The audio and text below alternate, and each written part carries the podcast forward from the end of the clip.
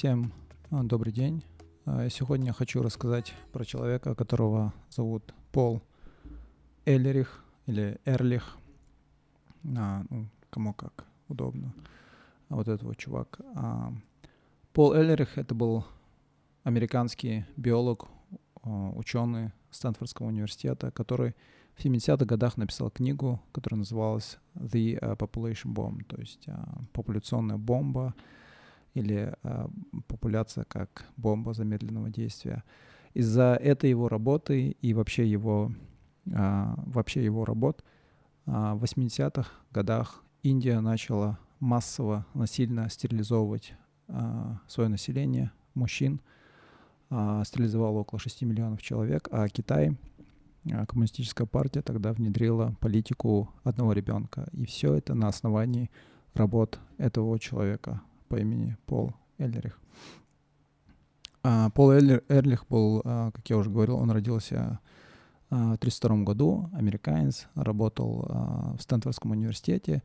Ну, в общем, он относится к тем людям, которые вот а, алармисты, да, которые а, били в набат, а, предсказывали а, а, конец света, да, все такое. В общем, в 70-х годах это было очень популярно. И он тогда написал вот эту вот книгу и говорил то, что вот к 70-80-м годам сотни миллионов людей а, как бы умрут с голоду, да, несмотря на то, что как бы несмотря на то, а, какие программы, там, политику, реформы не вводили бы а, государство, да. И все это из-за того, то, что а, количество населения человечества планеты растет, и нечем их будет прокормить, да, то есть все закончится, еда закончится, и начнется, так сказать, overpopulation, да, то есть а, перенаселение Земли, да. И об этом он написал в этой книге, привел несколько сценариев, да, короче, развития, да, к чему все это может привести. И он там э, приводил как бы меры по предотвращению этого, да, в своей книге, короче. И он там рассказывал то, что людей нужно насильно заставлять там э, принимать контрацептивы, если надо будет заставлять делать аборты, если надо будет делать стерилизации, да. Ну, в общем, он такой жути нагнал, он сказал то, что вот а, к 70-м годам, 80-х годах все будет, короче, а, все сдохнут. А, в Англии он говорил то, что к 2000 году Великобритания просто станет островком, где будут маленькие такие домишки, да, где будут обитать голодные люди. В общем, он говорил то, что к 2000 годам все население Земли, там будет нереально ужасный голод, все будут умирать с голоду, короче, в общем, кончено, да, все будет. И Индия в 80-х годах а, принимает а, политику насильственной а, обязательной стерилизации от а, 75 по 77 года. Они начали делать стерилизации, и они стерилизовали около 6 миллионов человек. Из них где-то около 2000, 2000 человек умерли из-за ну, плохой операции, как бы за то, что все это делалось так себе на шару. И э, стерилизации эти до сих пор у них продолжаются. То есть до сих пор это есть. Там говорят, вот в 14 годах, а в 15 годах они стерилизовали насилие не только мужчин, но и женщин. То есть это в основном происходит среди населения как бы нижнего класса, да, как вы знаете, в Индии до сих пор это вот кастовая система, они жестко делятся на вот эти вот классы, богатые, бедные, там у них есть разные свои названия. И в основном они стерилизуют, конечно же, а, а, нижние да, классы. Потом а, его работы очень сильно повлияли на коммунистический Китай в 80-х годах. Они внедрили вот эту вот программу одного ребенка. Да, я помню, в детстве там а, в новостях постоянно передавали всякие вот случаи, да, когда там в Китае в одной семье было двое детей, там отобрали все, все такое, там разные фильмы снимали, да, типа якобы что делается с этими детьми, что там. Я помню, какой-то фильм был, где а, сюжет был такой, то что а, Э, в семьях, где родились там больше одного ребенка, государство забирает этих детей, и потом из них готовят там всяких а, убийц, там, а, там, я не знаю, каких-то шпионов, ну, типа такого, короче. Вот такие фильмы были. Я не знаю, это правда, неправда, я просто говорю, то, что такие фильмы были, когда я был там еще, а, учился в школе, да, в 2000-х годах. А, вот в 80-х э, годах Китай, Китай внедряет эту программу, а, одного ребенка, да, и, ну, по некоторым подсчетам говорят то, что около 400 миллионов родов и вообще деторождения как бы было предотвращено, да, там многие люди по-разному спорят, кто-то говорит, нет, это преувеличено, не так сильно было, кто-то говорит, что очень много было, в общем, по-разному там все говорят. Но э, программа такая была, там э, заставляли тоже э, насильно принимать контрацептивы, предохраняться, там аборты делали, стерилизацию делали, в общем, все такое делали, да. И, э, но вот эта вот программа, она до сих пор, да, отдается. Я вот недавно слушал подкаст Джо Рогана, у него в гостях была вот эта вот а, девушка Йонми Парк, она бежала с Северной Кореи.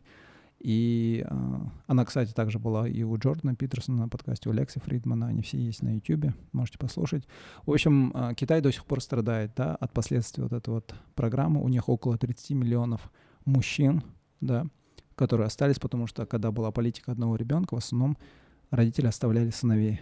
А если были там девочки, они делали аборты там и оставляли только сыновей, да, и сейчас около 30 миллионов а, мужчин, китайцев, которые остались, так сказать, без женщин, да, то есть женского населения в Китае не хватает этим 30 миллионам. Они в основном а, как бы живут не в городах, а вот в регионах, в провинциях. И, и чем это чревато, то есть, ну, как бы, а, причем тут, да, вот этот Юнми парк, для того, что, для того, чтобы бежать из Северной Кореи, их а, как бы в основном а, брали тогда женщин из Северной Кореи, да, помогали им бежать из Северной Кореи и продавали их в Китае в качестве секс-рабынь там или жен для этих вот а, мужчин, потому что женщин не хватает в провинциях, в регионах. И вот такие многие женщины Северной Кореи, которые бежали оттуда, им приход, их продают в такие вот семьи, да, в Китае.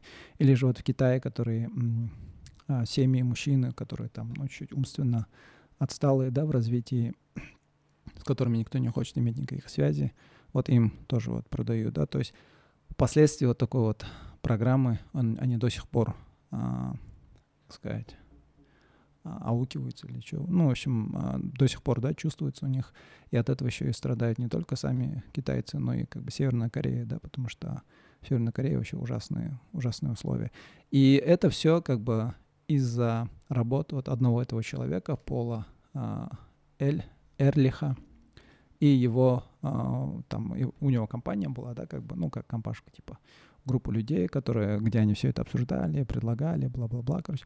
Были критики его работ, а, очень много критиков было, и люди, которые там, даже когда пришли вот 70-80-е годы, да, и когда не случилось вот этих вот голодов, люди говорили, вот, ну, блин, ничего же не случилось, он там все равно, да, шел на спор там с одним человеком, вот с Саймоном, э, с Джулианом Саймоном, он там поспорил, что вот якобы будет, да, такое в течение 10 лет, но ничего не случилось, но самое прикольное то, то, что даже не прикольно, это, наверное, ужасно, то, что этот человек не отказался от своих слов, да, то есть он не признал свои ошибки, не извинился, ничего не сделал, он просто сказал то, что а все равно как бы э, эта политика, она не поможет, да, как бы она все равно к этому в любом случае приведет, да.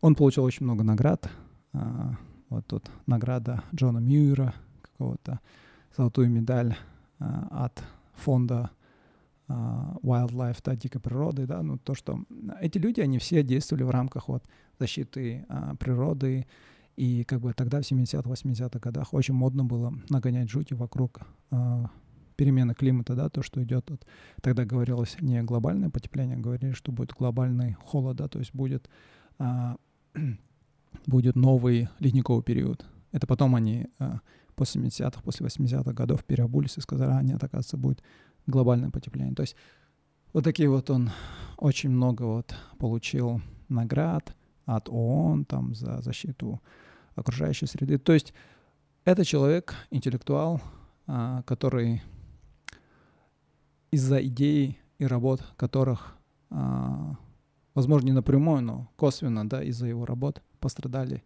миллионы, миллионы людей а, по всему миру, в Индии, в Китае и в коммунистических странах, да, но из-за которой он никакой ответственности не понес, потому что этот человек, он интеллектуал, как говорит Томас Сол, интеллектуал — это тот, кто работает в сфере идей и который потом, соответственно, не несет никакой ответственности. Да? Если бы, допустим, инженер а, построит мост, и этот мост рухнет, его а, накажут, да, скажем так, или ну, он какую-то ответственность понесет.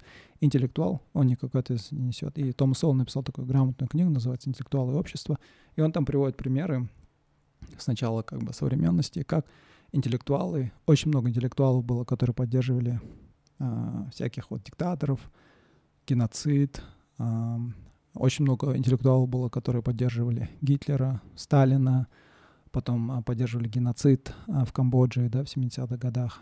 Красные хмеры там состояли одни из этих вот интеллектуалов, умных людей, да. В общем, вот такие вещи вот я вот это хотел рассказать, в принципе. Ну, а так, ну, в общем, да, нужно быть осторожными с этими экспертами, как бы их... То, что он интеллектуал и эксперт, не значит то, что он как бы супер, я не знаю, разумный человек, да. И иногда эти интеллектуалы говорят очень неразумные вещи, очень рациональные вещи, можно так сказать.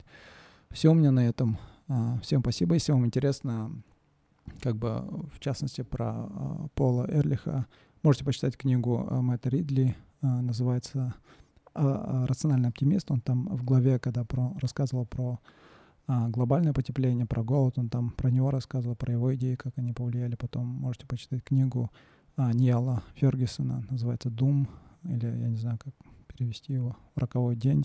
Ну, в общем, он там рассказывает про политику катастроф, да, как в истории происходили разные катастрофы, разные а, инциденты, да, там страшные вещи, и как политика и вообще люди играли на этом, да, предсказывая такие вот катастрофы.